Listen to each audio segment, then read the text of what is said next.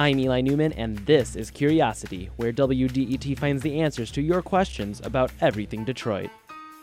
This week's question comes from Dan Golodner in Huntington Woods. I moved from Washington, D.C. to Detroit in the mid-90s, and people said, you have to try the Boston Cooler. So tried it, and it's like, okay, what's the deal here? you know, why is it called a Boston Cooler, not a, a ginger ale cooler or something like that, you know? So just curious. So if you're new to the area like Dan, a Boston Cooler is pretty easy to make. First, you'll need a glass, add some vanilla ice cream, and most importantly, Vernors ginger ale. Mix it all together, that's what makes the difference between a Vernors float and a Boston Cooler. And enjoy. I'm walking down the streets of Old Detroit. Sort of. It's the basement of the Detroit Historical Museum, and hundreds of people are drinking Boston Coolers for the Vernors 150th anniversary party. Among them is James Vernor V, whose great great grandfather founded Detroit's ginger ale empire. I thought he might have some idea to the origin of the concoction. I don't know exactly how it was invented, but a lot of people speculate on the name Boston Cooler. Uh, They say, why was it named that? Well, you know, was it because of the street, Boston uh, Avenue?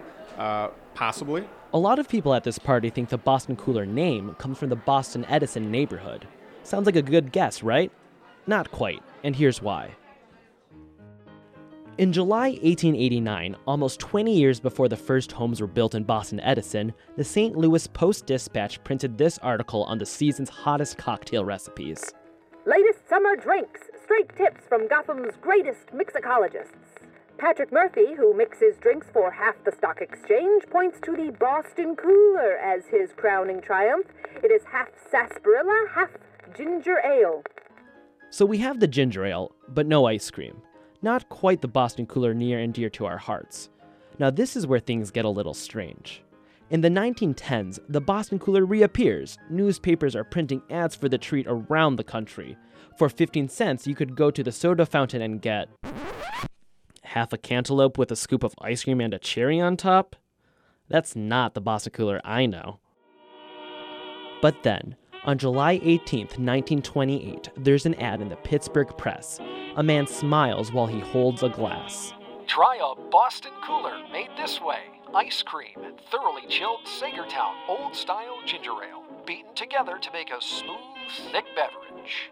That's it! Vanilla ice cream and ginger ale from. Wait, did he say Saegertown?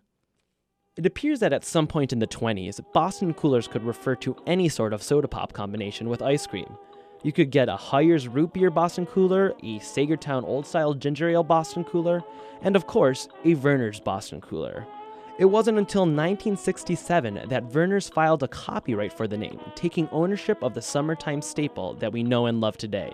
So, Dan, does that answer your question?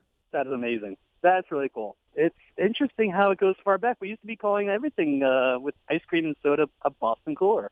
Well, I thank you guys for doing the research. This is very helpful for the summertime. For newspaper clippings and other Boston Cooler memorabilia, visit wdet.org/curious. There, you can let us know what you're curious about in Detroit or the region. Thanks for listening. I'm Eli Newman.